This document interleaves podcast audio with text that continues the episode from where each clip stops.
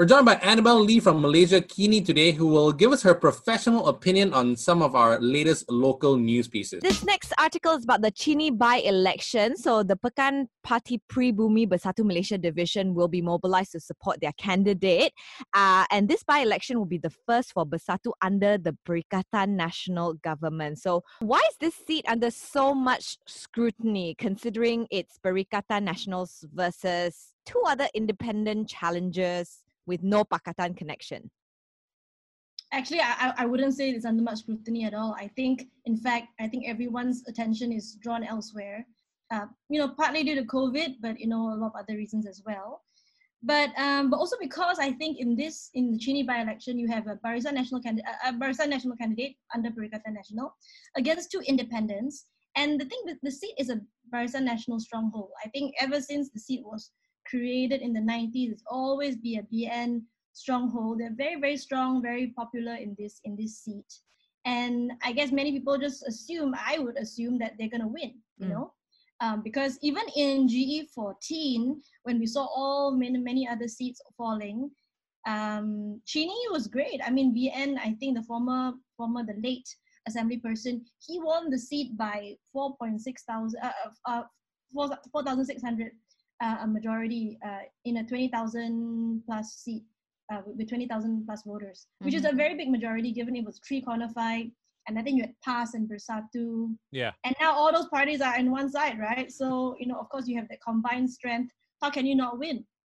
So I think many people, uh, probably uh, pundits or even I think even for me, I would expect them to win quite handsomely, especially when you have everyone you know, working together, Bersatu and PAS both time. Now they're all on the same side. Yeah. So yeah, so I don't actually think there's much scrutiny per se, um, because I think I don't think the independents can can can go against such a strong front. There's just been a lot of talk and a lot of media coverage on it. I suppose because it is the first one since the change of government, right? Oh yeah, yeah, yeah. Now, there's a promise of 10 new telecommunications towers by MCMC to improve the internet connectivity there in Chini. How is this promise important to the voters of this by election? Well, based on the report, I mean, it's to improve internet access, provide 4G.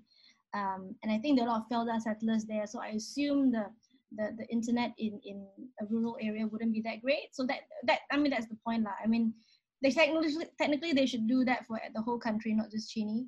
But I guess the timing of the announcement, of course, is interesting. We have a Chini by-election, and they're announcing ten towers for uh, Chini at the same time. So of course, this raises questions about whether this is campaigning, is this proper, is this fair? I mean, in the past, you've seen Harapan do it as well when they were in government. Mm. They would go to Tanjung Piai or they would go to Kimanis and they would, you know, announce millions and millions uh, millions of worth of ringgit of, of, of, projects and allocations. BN did it as well during GE14. Um, and I think, I guess the problem here is it creates an uneven playing field. I mean, when you have the opposition candidate, or now in this case, an independent candidate, no party, you know, there's no way they can promise this sort of thing. They can no, there's no way they can promise government resources and you know 10 co- telecommunications towers. So you know, based on what Bersih says about uh, Bersih, the NGO says about you know, elect, election campaigning using government resources, it is not illegal. Uh, there's no law against it. It's not an election offense, but it's it's unfair. You know, when you talk about free and fair elections, this is pretty not very fair because what you're essentially doing is you are using government resources paid by taxpayers' money, like you and me, like out, you know, and and you're using it for a party purpose or using it for a political purpose, right? Because mm. you're trying to win an election here. So you know, maybe we you know is that even proper is that fair so i, I think that is the issue and um yeah once again not illegal but highly unethical all right, let's get to our next article. Election Commission Chairman Dato Art Harun has been tipped to become the new Dewan Rakyat Speaker. Now, in your opinion, Annabelle, what are your thoughts on this appointment based on historical evidence? Do you think Art Harun is the right candidate? I don't have historical evidence, but but I can tell you what I observed, you know, during his time as EC chief. So he's only been in the post for less than two years. I think he was appointed September 2018. So he really hasn't been there that long. But I but I remember, you know, I was covering one of um, one of the talks, one of the forums. He was there, and he really positioned himself as someone who was really championing reforms, uh, electoral reforms, of course, with EC chief, and um, he was telling the public to make noise and make the. At the time, it was you know the Harapan government uncomfortable. If you want to see or you want to expedite reforms, so he he strikes. I guess he comes across as, as that kind of guy who really wants reforms, wants change, and that's always good, right? Especially if, if you also want those things. But in terms of um, how he performed as actually as the EC chief, because that's all we have to go on, you know, with right now. Um, I think he really used the many by-elections that we saw after GE14 as a way to slowly introduce or implement reforms. So some of these reforms included um, providing more polling stations for those who were elderly, those who had special needs. So that was really nice. I think he extended the voting times as well, and, and, and that gave people, I guess, more opportunity to vote. He introduced, uh, and he really welcomed election observers as well to make sure, you know, to, I mean, one of the issues I think the EC faced was a real PR crisis right after the GE14. They really wanted to people to believe in them again. The public confidence was low. They wanted to improve that, and he really uh, tried to, to work on that. You know, he allowed election observers to come. He allowed video recording of all the voting streams. I mean, that's, that's real, really showing people that, you know, we have nothing to hide. And I think he tried to, um, you know, present the results as fast as possible. You know, he didn't want people to have to wait for the results. Mm. So I think and and also I think he tried really really hard. I mean, people people were accusing him of being pro Harapan, but I think he tried really hard to present himself as someone who was fair to all parties, especially when he tried to roll out the Undi 18, um, you know, the initiatives, which which are still not done yet. You know that he's still in the, in the process of yeah automatic voter registration. He really, um, as far as I know, he you know engaged with parties uh, you know from from all, all political parties you know government opposition anything and uh, I think that was really important to try and restore public confidence. And um, but it's a real shame, you know. I really think he hasn't finished what he set out to do. It's that's been less than two years, and then you want to move him to uh, the Dewan Rakyat, which is there's so so many issues there, of course. But I don't know. I mean, I feel like uh, people will really miss him at the election commission because he was really different. He was a breath of fresh air. He was not from the civil service, right? Mm-hmm. He was a quite a quite a high profile lawyer who had uh, who was very outspoken about election issues, human rights issues. So and, and, and you know he had represented people on election petitions before. So I think um, yeah, I think I think it would be nice to see him finish some of those reforms before he goes now. Yeah, because right now they're saying like uh, trying to find an elections commission chairman to replace him. Yes, they have exhausted all means already, and it's a, it's an uphill task. Yeah, and then he was halfway through. I mean, I don't even know where. I mean, I don't. I don't know how long his term was for, but it's less than two years. I mean, you can't do everything in less than two years. You know, you change a system that has been around for so long in less than two years. That's now, uh, and about how strategic is this move, though, to change the Parliament Speaker ahead of this 13 July Parliament sitting? So it depends strategic for whom, of course. Yeah. Uh, but but according to Deputy Speaker Nga Ming, he told us, uh, us meaning Malaysiakini, that um, this has never happened before, you know, for a sitting prime minister to request or apply, submit um, a, a, a, speaker and a deputy speaker, because it's uh, Tan Sri Muhammad Arif and also YB Nga, to, to leave, right? Because technically you only change, or typically you only change speakers in three occasions, or three situations, which is um, they pass away, they resign, or you dissolve parliament and you call for elections. And none of those things uh, I happen. think are going to happen. Mm. you know, uh, we don't foresee those three things happening. So, and you're supposed to give members of parliament 14 days to nominate a new person. Uh, you know, so you're not supposed to just replace and change them mm. on the spot, as far as I, I understand it, right? So that that is not really per convention. Um, but also we know, you know, if you want to speculate about why and all that kind of stuff, uh, they were appointed by the previous administration, so that could be one of the issues. But the second issue is, I think, uh, the speaker has also accepted several motions of confidence or no confidence against the prime minister. And um, I think one of the former ministers, um, YB Liew, uh, Liew, Liew Vui Keong, um, who was a former you know, law minister, he basically said that this is possibly unconstitutional because uh, you know, you have a personal interest or vested interest in, in making sure they they are replaced. You know, Mm. that, that was his view. So you could argue that, you know, but but I guess it's not that un- unconstitutional because it was allowed.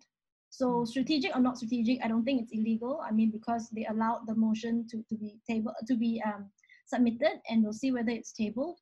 Um, but yeah, it, I mean, there seems to be. I mean, this parliament sitting will be very interesting. That's for sure. Yeah. But earlier you did mention that, you know, Art Harun is. All right, this next one, um, very recent, Beijing imposed a wide-reaching nat- national security law on Hong Kong, uh, which many fear could be used to override existing legal processes and erode the city's civil and political freedoms. So, why did Beijing impose this new security policy? Well, I think this comes after months and months. I think last year we saw Hong Kong. Hong Kong was just protest every day, right? So this comes definitely after that. Mm. Um, you know, many people have said that this is a way for Beijing to really control what is going on and, and make sure that the protests don't happen again, or at least they can do something about it when it happens. But I mean, with any law, it depends how it's being used. I think it was passed on July 1st or a day before that. Yeah. Yeah. And immediately the next day, we already saw protests. Mm-hmm. And I think 10 people, according to the South China Morning Post, 10 people were arrested under this new law. So I think the law is interesting because it criminalizes secession, subversion of the central government, which is the Chinese government, Mm-hmm. um, terrorism, and collusion with foreign or external forces. And I think se- se- secession is what stands out to me because in a lot of the protests, I mean, they call independence protests, right? So they want to be independent of China, Mm. which is sece- sece- secession. So, um, you know, a lot of people were looking at, you know, maybe that is going to be used against that. Um, and some other features of the law, you know, you, I think they would need Hong Kong to set up a, an office to deal with national security cases. It would allow the chief executive, in this case, Carrie Lam, to appoint judges to hear these national security cases. This could be seen as judicial interference. I think Mm. judicial independence is one thing Hong Kong has always wanted to maintain. Um, and, and it looks like this law could erode that. Um, and also, I thought it was interesting because Beijing now has the power to not just create this law, pass it, but also have the power to interpret this law however it likes. So Wow. I can imagine that there could be some opposition to this. And already there has been opposition to this. You see, I think the UK and the US, they're already, already tabling motions to discuss whether this is, um, you know, democratic or not, Mm. or whether it's fair or not. Yeah. Well, to the pro democracy camp in Hong Kong, they think that this is like the death of the one country, two system um, promise that China gave to them when when Brit- uh, when the UK handed Hong Kong over. But now it seems like Hong Kong is like one of the states of China if it's being controlled by China in that sense. Well, the name is still Special Administrative Region, right? SAR. Um, and Carrie Lam, know, the Hong Kong chief exec, has promised that you know this will be not the case. That they will still be autonomous. That that the crimes won't be abused. Uh, that law won't be abused. The crimes where they use it for will be clearly defined. But I mean, like all laws, like our Sedition Act as well, you know, it, it, it's really depending on how they use it. Mm. And we'll have to see, I guess, how they use this new law. And um, but so far we've seen a lot of opposition to it, lah. You know, the opposition parties in Hong Kong, the pro uh, democracy uh, legislators, the UN Human Rights Council has also issued some some warnings about it. So whether or not it, it really truly you know erodes this one country two systems, we'll see. I guess in the coming months. You know, the fact that they rolled it out before July first, uh, which is and July first, if I'm not mistaken, is the day when The UK Um, gave it back to UK yeah. Yeah, the handover happened. handover happened, and every year you see protests on that day because they want to be independent, right? So But the collusion bit, though, I mean, like it's been nothing but if you actually see the protests, you'd see nothing but Union Jack flags and American flags there. So that's already right there. You see, like the, the one of the the issues right there with the new security uh, law. could be, could be, but I, I, I mean, just I'm no expert in Hong Kong law or whatever's happening. I'm just an obs- observer. But I imagine the sece- secession bit will be uh, quite obvious because Mm. with the I mean we've seen the protests they all want independence from China. Mm. So um, yeah, I, I I have a feeling that might be more of a concern. I mean the collusion they would have to prove that. I imagine. Um, I've just had a glance of the law. I haven't studied it properly. Yeah. But yeah, yeah. I mean it's quite wide ranging, right? It covers everything. Yeah, but I don't know about the one country because I think they will have to maintain two systems because the Hong Kong dollar you can't just uh just get rid of that because it's such a powerful currency. actually that's interesting because um okay i can't remember I, can't, I don't know to cite at this point but hong kong used to be very important for china as like a, a business you know the gem the business Yeah, of- finance hub, right? Yeah. but over the years i don't think that is the case anymore you know you have shanghai you have beijing you have guangdong you have all these different And they move it to Shenzhen now, yeah. centers. Yeah, Shenzhen, right? And I don't think Hong Kong is that, you know, that not, not to say not important, but I don't think they contribute that much in terms of GDP or in terms of um, you know, how much they actually generate. I don't think it's that huge. Mm. It's perhaps a symbol more than actual dollars. Yeah. Because China itself is doing pretty well. I mean, I Yeah. don't think we need Hong Kong per se. Um, but this is more of control, right? Because protests, uh, we've seen, you know, Beijing is, is not a fan of protests, of course Mm. and and and they haven't been able to control what happened last year